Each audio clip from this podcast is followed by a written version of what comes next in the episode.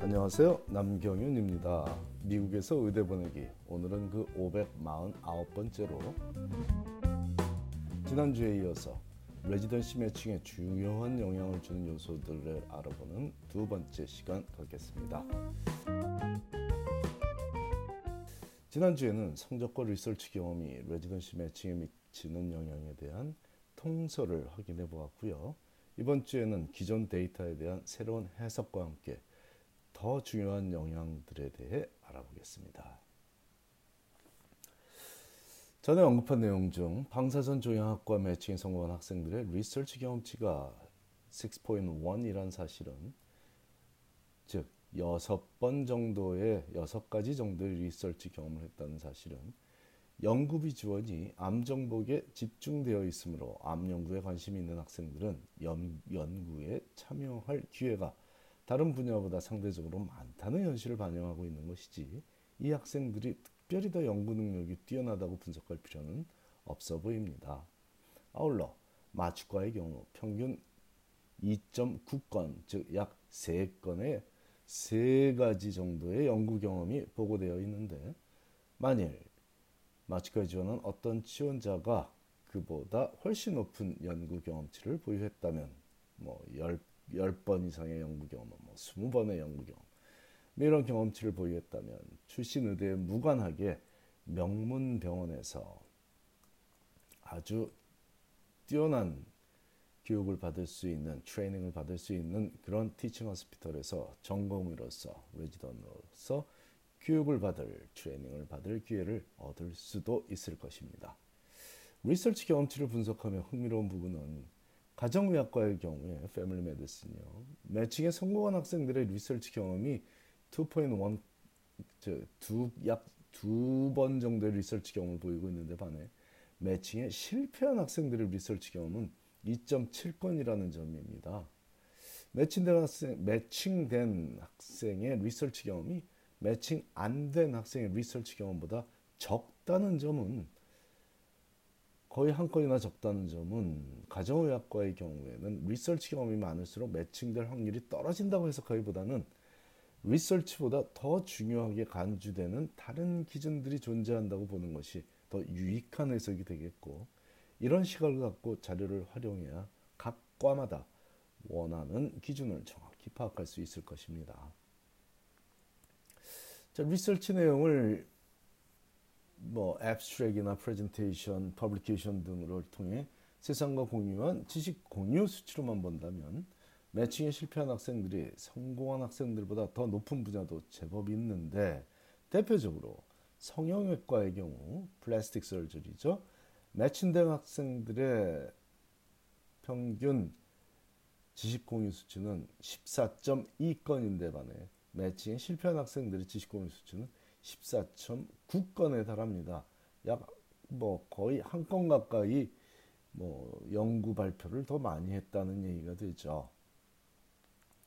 하지만 전체 의대 졸업반 학생들의 평균은 5.8건이라는 사실, 굉장한 차이가 나죠. 거의 10건에 가까운, 9건, 10건에 가까운 차이가 나는데, 그런 사실과 비교하면 상당히 높은 수치를 보이고 있다는 점을 알 수 있죠.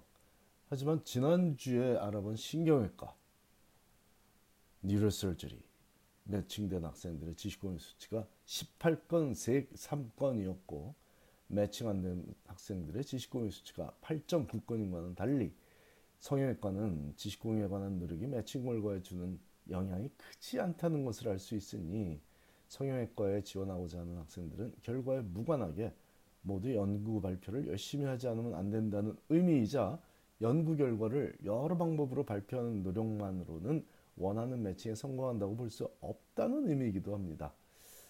그렇다면 또 다른 기준에 대한 이해가 있어야만 성형외과 매칭에 한 발짝 가까워질 수 있겠으니 다른 요소들도 계속 알아봐야겠습니다.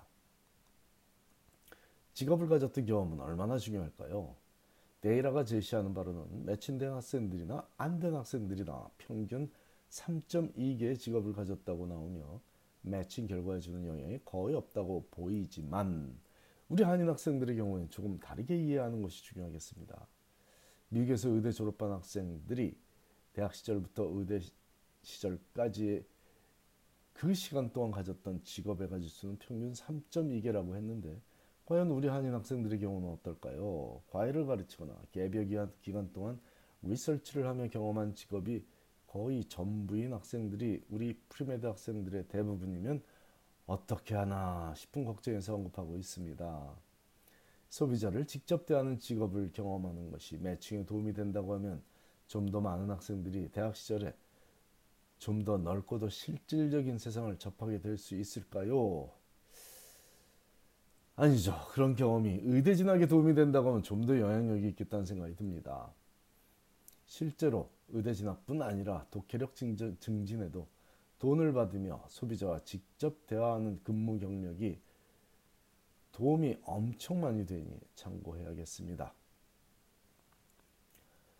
남이 하는 말이 어떤 의미인지를 제대로 파악하는 능력이 독해력이고 의대에서는 그 능력을 갖춘 학생만을 원하죠. 레지던시 프로그램에서도 당연히 뭔 소린지 못 알아듣는 새로운 팀원을 뽑아줄 이유는 전혀 없으니 직업을 가져본 경험이 매칭 결과에 큰 영향을 주지 못했다는 해석은 모든 인종을 망라했을 때의 경우이고 우리 한인 학생들은 이 부분에서 약점을 보이는 학생이 제법 있으니 부모들이 나서서 자녀가 일을 못하게 하며 공부만 하게 한다면 이는 자녀의 앞날에 도움이 되지 않는 조언이 될 수도 있습니다. 추가 학위의 영향력도 제한적입니다. 의학 박사 학위 이외에 다른 분야에서 박사 학위나 석사 학위를 갖고 있는 학생들의 매칭이 조금이나마 우세했던 전공 분야는 임상 병리학이 두드러지며 그 외에도 방사선 종양학, 신경외과, 신경내과 등으로 한정되어 있고 나머지 전공 분야에서는 오히려 추가 학위를 갖고 있는 학생들은 매칭이 안 된 경우가 더 많았으니 일반적으로는 더 나은 매칭 결과를 위해 굳이 추가 학위를 취득하려는 노력은 하지 않아도 되겠습니다. 다른 측면으로 보자면 의대 진학에 힘든 시간을 가졌던 학생들이 추가 학위를 취득하고서 의대 진학에 성공했으며 그렇게 추가 학위를 취득하고서 의대에 진학한 학생들의 학습 능력은 상대적으로 뛰어나지 않으므로 추후 레지던시 매칭 결과를 분석하는 과정에서 데이터로 보여지고 있다고 보입니다.